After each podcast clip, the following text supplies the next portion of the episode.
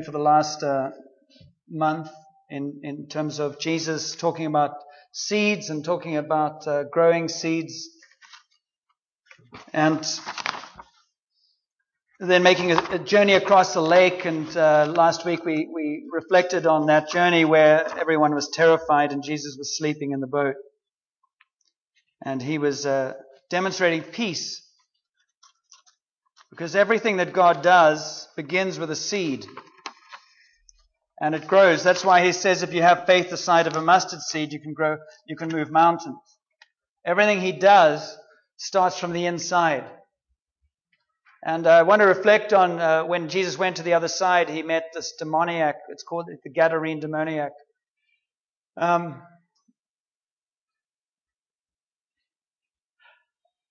you know, I sort of present this on, on, on, Sunday morning one way, and then I sort of get bored, so I do it another way. But because uh, it's sort of like, so I'm going to start in the Garden of Eden. Everyone's naked, because I know Parksville perks up when I say that. In Port Alberni, they're still asleep. It's too, you know. Um, when God created Adam, what did he do? He got some dust, you know. He created man out of dirt and woman out of a rib.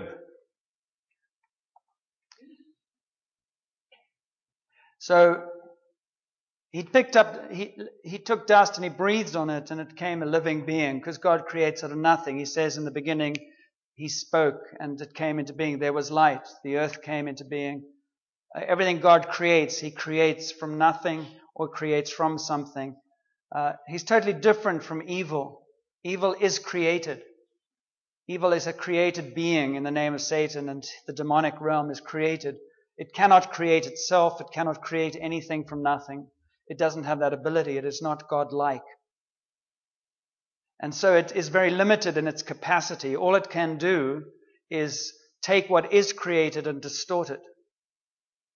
And so when God created and He breathed into man and He, and He breathed into Eve, as it were, and He created humanity, He breathed into them and walked with them in a kind of open communication, in a, the most alive a human being could be, because they were called to be spirit beings. So they walked in the garden with God and they shared life with Him and it was something that was powerful and this was something that was open and they were totally fulfilled. Their nakedness brought them no shame. And so the first question, the first temptation was when evil came into that garden because freedom existed and evil had to, was were fallen angels under Satan. I'm not going into it other than there was one who said God doesn't mean what he says. And they said, uh, if you eat of this fruit, you will be like God. And they ate of the fruit, and the veil came between God and humanity. And so the first question in the Bible is, Where are you? What have you done? And what the human beings, Adam and Eve, couldn't comprehend, didn't comprehend, didn't anticipate, was just what it would be like from then on, because that openness was gone. In a very real way, when, when Satan tempted, he took their breath away. The breath of the Spirit. And from then on, the way to communicate with God was through a partition. Because God said, it's, it's only my mercy that saves you from me killing you. And me killing you doesn't mean you're just dead. It means you're in eternal separation from me, which is hell. It's very serious. You didn't believe me when I said, don't do this. When you did it, you believed me, but it was too late because it had already been done. So either I condemn you right there or I try and I, I work out to rescue you. But the earth in which you live, the Eden in which you live, is now polluted. It has now become the domain of what Jesus called the prince of the air, the prince of darkness. And the prince of darkness took hold of humanity and all that has been created and distorted them and made them to be people who wanted independence. And so the hallmark of human creation is power, self-rule, and self-interest. And Jesus came into a world that had become for thousands of years dominated by that kind of we will look after ourselves and ultimately the power of the fittest and all the rest of it. We have dominion over each other. And every history, all through history, you just have stories after stories after stories of people raping and pillaging each other because everybody wants to be God like. And it's from the demonic realm. And so when Jesus came into this world and he, and he was baptized in the Spirit and God the Father said, this is my Son whom I love and whom I'm well pleased, which actually was a word of initiation over most Jewish boys when they came of age. And the Spirit came upon him like a dove. It was the, the second breath coming into the second Adam. God breathing on him and receive my Spirit. The first time in history since Adam that a human being had been on earth filled with the Spirit of God. And Jesus then began to demonstrate what a human being filled with the Spirit of God did. And Jesus said, Well, what I do is what my Father tells me to do. And what I am doing is demonstrating that this evil that has taken you prisoner and has caused you to have a spiritual amnesia so that you don't even remember where you come from. You don't know who you are. You don't know where you're going. You make up the rules as you go along and you beat each other up in the process. I have come to bring you life and set you free. You know how Coca-Cola has come, become so successful? They've gone all around the world saying, Life goes better with Coke. A lot of marketing goes up to people and says, You're not alive until you've tried our product. And so the world has taken hold of all these kinds of products to find life without God. And when Jesus came into this world and he began to, to do his ministry, his ministry was basically calling up the Adam and Eve in each person to life and saying, There is a memory stick in you somewhere that will resonate to my voice and will cry out and go, Something in this voice is familiar, but I haven't clue what it is, and it's called the Spirit of God. And as Jesus drew closer to people and as he drew them to himself and as they followed him, that memory stick began to sort of reboot the human spirit. And they began to be sensitive to things that they never thought they would taste or see or hear. And Jesus said, The kingdom of heaven is among you. The kingdom of God is here. And what they saw with the kingdom of God was there was power released through love to overcome what they had been defeated by. So when Jesus was in that boat, he got in that boat and they went across and there was a storm that came up. The disciples panicked and Jesus was asleep. And they said, Don't you care about us? And Jesus said, Of course I care about you, but there's nothing to worry about. So they said, Well, our circumstances are chaotic right now and we're terrified. And he says, But I'm with you. Chill out. But they didn't appreciate that like many of us. they didn't, that, what, stop, being so spiritual. There's a storm and I'm afraid. Be practical. You're so heavenly minded and no earthly use. Mm-hmm. You can imagine all the things you'd say in that boat. It's different. And Jesus goes, I've really learned how to rest in my Father's faithfulness. And I'm modeling for you, not even consciously actually, I'm modeling for you what it's like to live a life of rest in Him. I'm modeling what it looks like when that seed that's been planted in you comes alive so when circumstances challenge you, that seed and the life of that seed is demonstrated through your body. And others go, How do you have a peace like this in a chaos like this? Because God is alive inside me and He gives me a peace that's beyond understanding. That's how. Our bodies are neutral zones that are inhabited either by squatters, which are the demonic and the evil and the polluted, or they're inhabited by heaven and the Holy Spirit. Both are seed bearing and both are fruit bearing.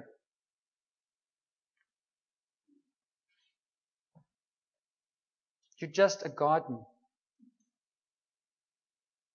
Or you're just a room with a view or not a view, or a point of view. What is inside you is totally revealed through the course of your day, through life. What comes out of you is what is in you. And you can Flap your lips as much as you like, but it's not convincing. I'm fine. Nothing in you looks fine right now. I'm fine, really. Even the way you're saying you're fine is shrill and doesn't sound convincing. And we have a covenant between one another in our culture to say, if you play the game, I'll play the game. How are you? Fine? I'm fine too. Good. and that's how we live. We live as captives, suppressing truth and being polite. And we call it culture. And Jesus, therefore, says, when you go through life, who you are will be revealed. That's where I'm going to answer your prayers.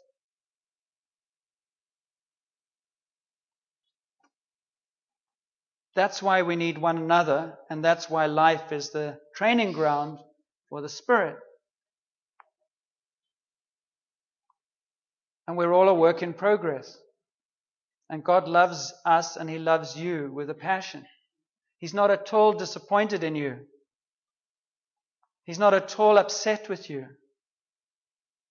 But just as you don't like to see your children maimed or wounded or limping, He doesn't like to see you half dead either. And He really hates it when His children who are half dead or full of measles say, I'm fine. And then he says, You're asking me for stuff that I've released to you, but you don't know how to receive it because it's only the sick who need a doctor. And you don't even admit that you need a doctor, so I can't actually meet you. Because you said you were fine 20 years ago when you became a Christian, and you give that testimony forever. So, this is cool, actually. Because you know what it does? It validates our nonsense. In the sense of we're just such a bunch of ambivalence. And it's human nature to be that way, but the more we can talk about it, the more we can raise it up, the more we can actually deal with it. Evil thrives on our ambivalence.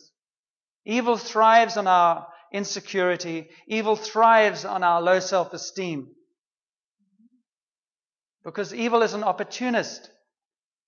And evil takes every single opportunity we give to go toward the negative and just reinforces it and says, You're right. I mean, look at you. Look at your parents. Look what happened. come on. Who's going to think of you? Who's going to use you? And he accuses. And he destroys and he steals. And so Jesus came into the world to reintroduce people to the breath of God and to restore people to the sons and daughters of a King of Kings who is proud and is powerful and has overcome the world and is longing for children who are powerful in Him. And He's longing for people who know who they are in Him. So Jesus was teaching the disciples this by living with them and going on little adventures with them.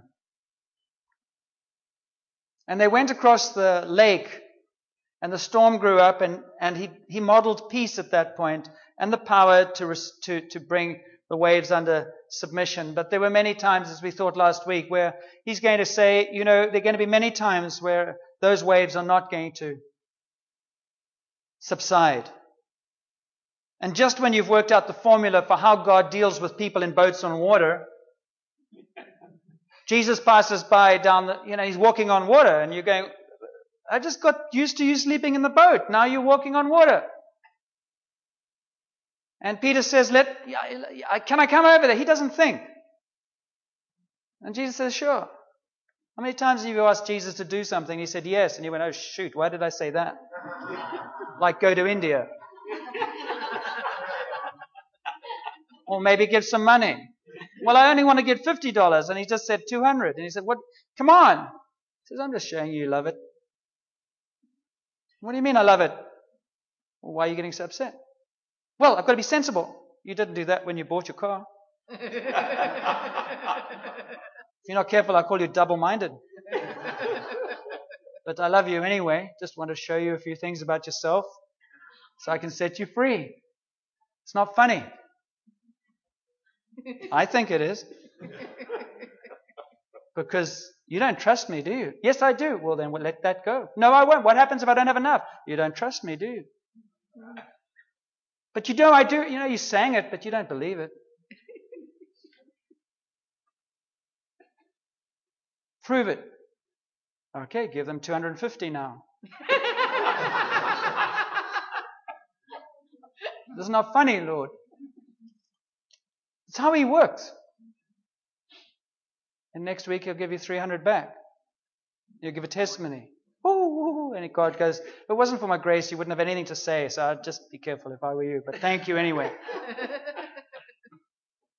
the demonic realm wants you to trust in the material, what you can taste, see, feel, and what your past experience is like.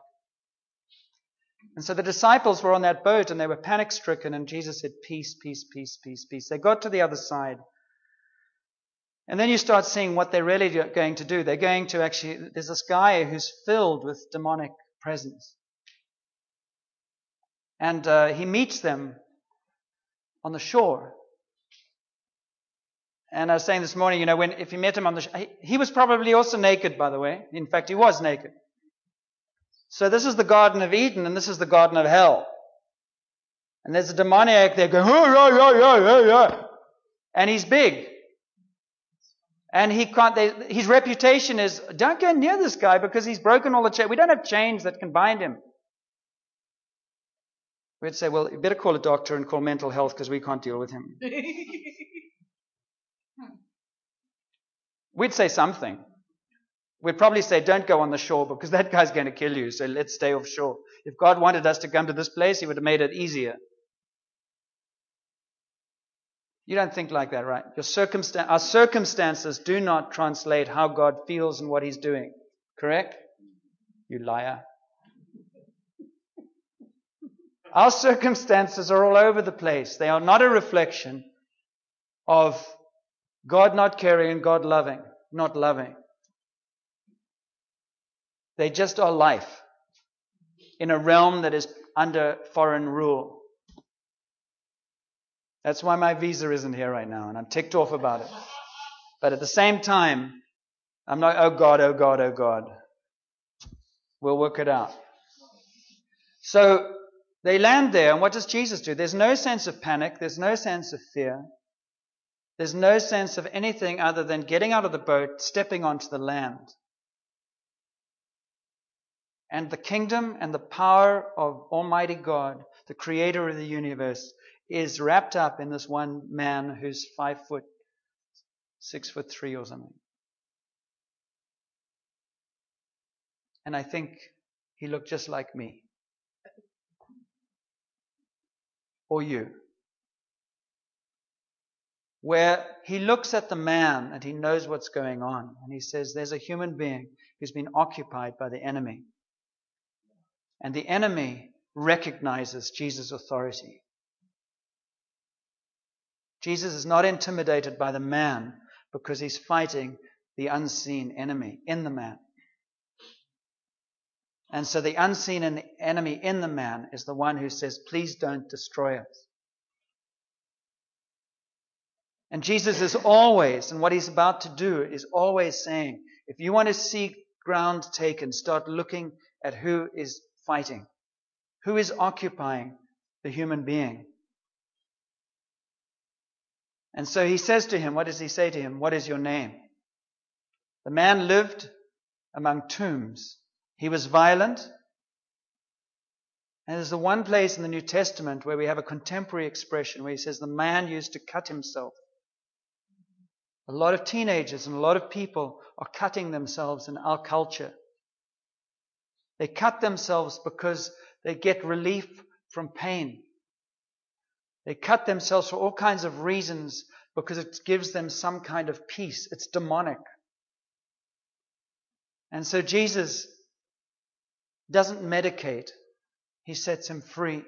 And my prayer is that God is going to teach us how to set people free so the medication doesn't have to happen. And so he says, What is your name? And he says, Legion. And he casts Legion out into 2,000 pigs. and you have a pork with a problem, and off they go into the river, into the lake. That's a lot of legion. It's a lot. One word, and they're out. What if you knew that in you you had the authority to do the same thing? And I have the authority to do the same thing. That when I am present, anything that does not bow the knee to Jesus will have to speak and answer. Or we will take authority. We will see that in the next few weeks. We will see that, no question. We are going over there because in some ways it's easier over there. I know that. The religious spirit over North America is meant to be the strongest spirit in the world. The spirit of mammon is one of the strongest spirits in the world.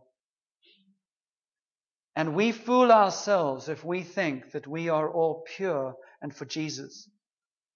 And why I'm speaking like that is because Jesus wants to continue to set us free as he wants to continue to use us to set others free. The promised land is a story of a God who sends his people into a land to take down strongholds as they go into that land. That land is our lives and that land is our culture. So the gift from God, which is your life, can also be a life that needs to be surrendered. There will be strongholds in our lives that God, in His love, wants to set us free from. The problem is that those strongholds in our lives feel so much like us that it feels like we're committing suicide. Because we identify ourselves and describe ourselves through personality tests and through history as I'm an introvert, I'm shy, I don't do that, I don't do praise well, I don't do this, I don't do that. We, we often describe our lives through the negatives. I'm, fe- I'm not feeling comfortable. Anyone use that one? I'm not feeling comfortable. Begin to start telling yourself that that doesn't matter anymore. That there's, do you know, do you know what the, this is very, very simple. What's the fruit of the Spirit? Love, joy, peace, patience, kindness, goodness. What does that mean? When the Spirit is present in somebody, those are the qualities of character that come out, that are visible. So if you can tell the fruit of the Spirit, and you can tell the fruit of what God is doing by His Spirit in somebody, use your head and go, well, if I was a gardener, what would the non fruit of the non spirit be? You shall know them by their fruit. So, lack of joy, depression, despair, negativity, criticism, meanness, violence, self uh, doubt, low self esteem, it doesn't sound like the fruit from heaven, so where do you think it's growing from? Who do you think planted it?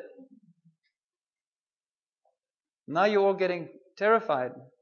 No, you're just like any other garden. You've got some good stuff and got some bad stuff. So Jesus steps onto the shore tonight. And who does he meet in you? He loves you with a passion, so don't get confused. But the voice of evil and the voice of what he wants to set free from in you and me, it has a tone. And that voice's tone is always starts with you and it always accuses and it's always negative. And so as I even speak like this, something in you, if you're like me, will rise up and go, I want to get out of here. It's getting too personal. It's getting too uncomfortable. As opposed to, wow, I didn't know that was still something I needed to deal with. Because Jesus comes to you and says, I'm not surprised and I'm not condemning, I'm coming to set you free. But if I don't have that, then I don't have an excuse.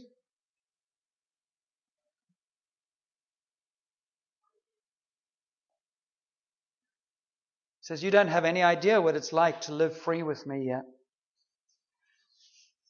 What happened to the people where that demoniac was delivered, the pigs went into the lake. They ran back to the village screaming.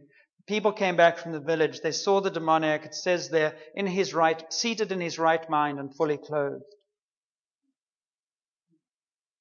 And the whole village went, wow, praise you, Jesus. They didn't. They said, get out of here. Get out of here. We want to have nothing to do with you. The demoniac who was delivered said, Jesus, I want to follow you. One of the most painful things, I think, in, in the Bible is Jesus' words to him, which was, You can't. Go back home and tell him what God has done for you. And that's what he did. The one who was delivered wanted to follow Jesus. The one who witnessed it were terrified, just like the guys on the boat, and wanted to kill him. Them is us. Them is us.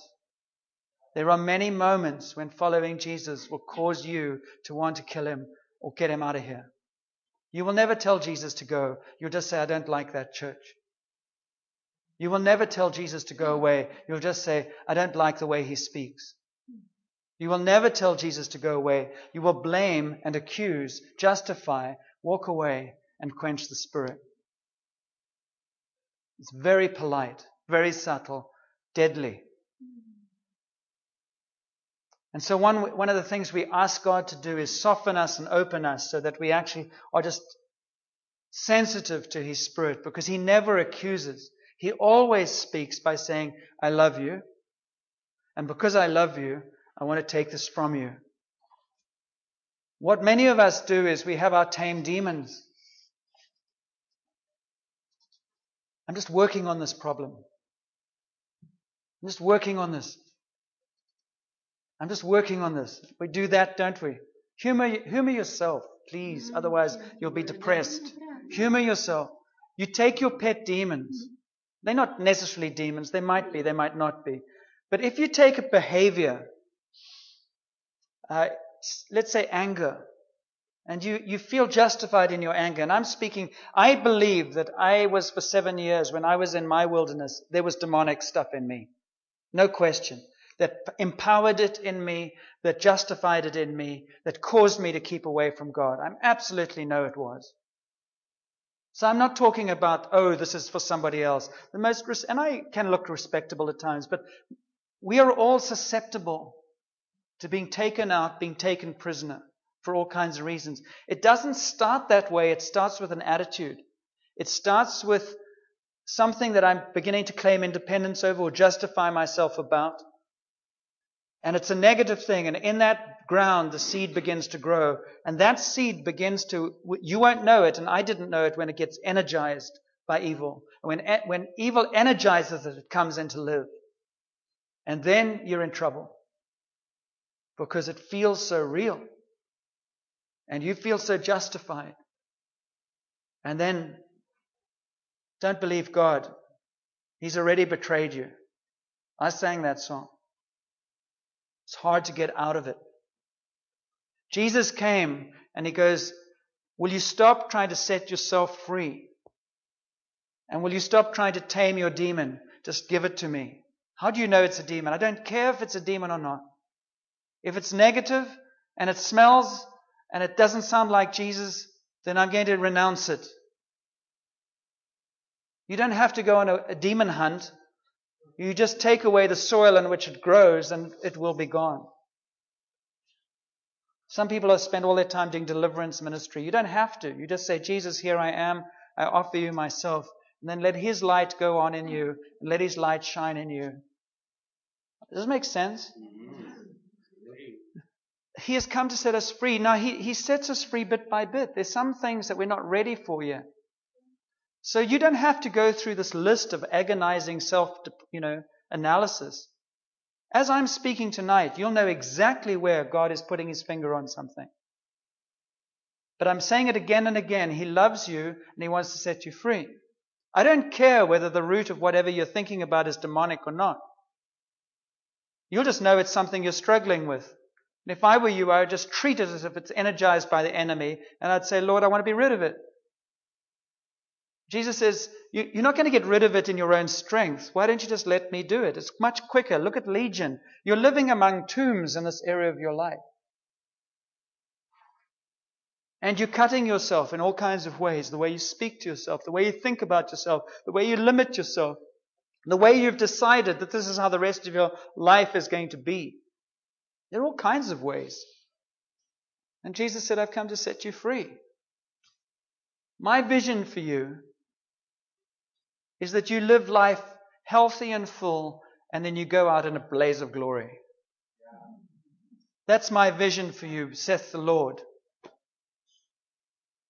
I do not decree over Parksville Qualicum that by the, when you hit 65, you have to go to the drugstore every day and live a crippled life.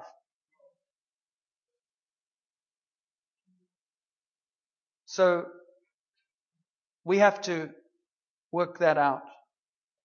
What does it feel like and what is it like to be free? We got to go. So stand up, please. Let's uh, let's um, we don't have pigs, but we don't need any. We just send them out.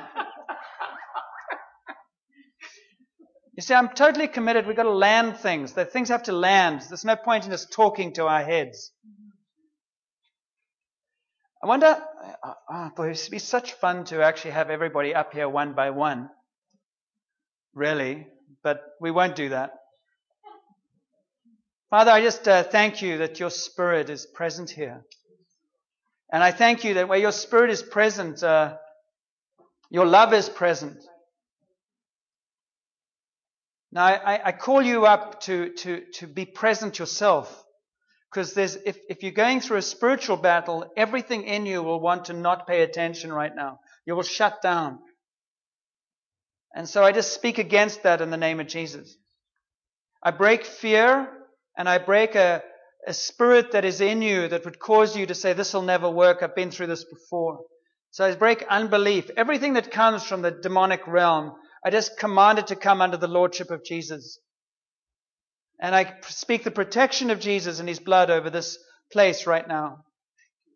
And Jesus steps out of the boat onto your life. And he's got a big smile on his face as you greet him, somewhat nervously. And something rises up in you right now, possibly, doesn't have to, that you go, I hope he doesn't talk about this. I hope he doesn't tell everybody else about this secret. That's the thing he wants to set you free from.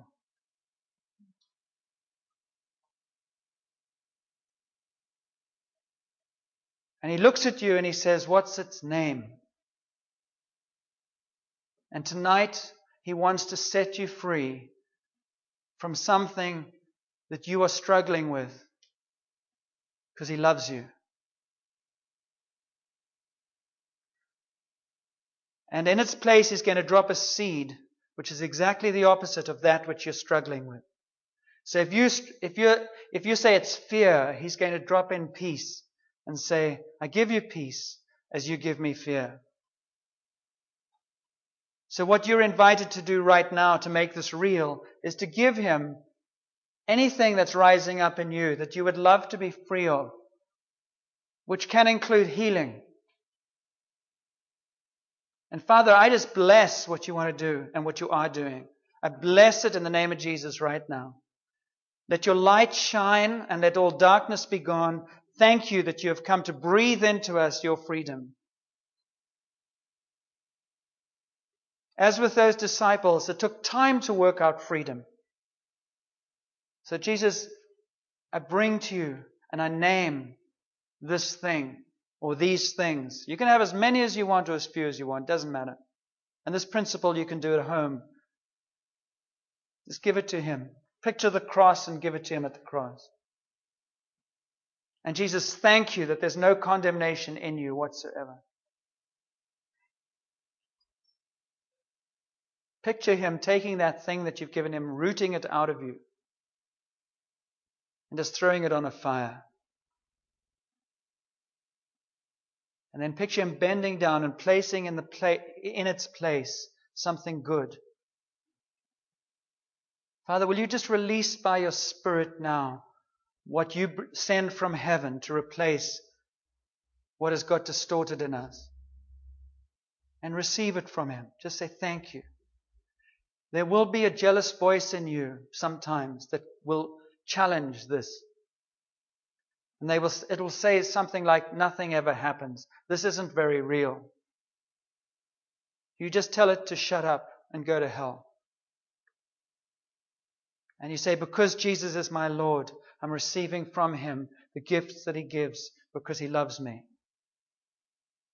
Now receive, receive, receive from the heart of the Father, from heaven to earth in you right now, His gift. If He is able, as we sang, then He is able as we pray. So thank Him. The way you nurture that seed is to thank Him. You just say, Thank you. Thank you that you're releasing peace in me. Thank you that you're releasing forgiveness in me. Thank you that you're releasing an identity that gives me strength. Thank you that you're releasing courage in me. Thank you that you're releasing purity in me. Thank you that you're releasing kindness in me. Thank you that you're releasing generosity. Whatever it is, receive it. And nurture it and water it over the next weeks with thanksgiving. Pay no attention whatsoever to your feelings. They will catch up. So, Father, bless what you're releasing. Thank you so much, Jesus. Thank you that you give us the story of that demoniac so that we could receive your life today. And as we share in the breaking of bread now, what we're doing is we're putting out our hands and we're saying, Jesus, I receive the tangible signs of your spirit that are going to work in me and are at work in me. I came across this the other day and I just want to share it with you as we break bread together. When, when Adam and Eve were tempted in the garden, the demonic said, take and eat from the fruit of this tree. And they did, and they fell. And when Jesus reinstated them, he said, take and eat. This is my body. And so after supper, he took the, the bread and he, gave, he broke it and he gave it to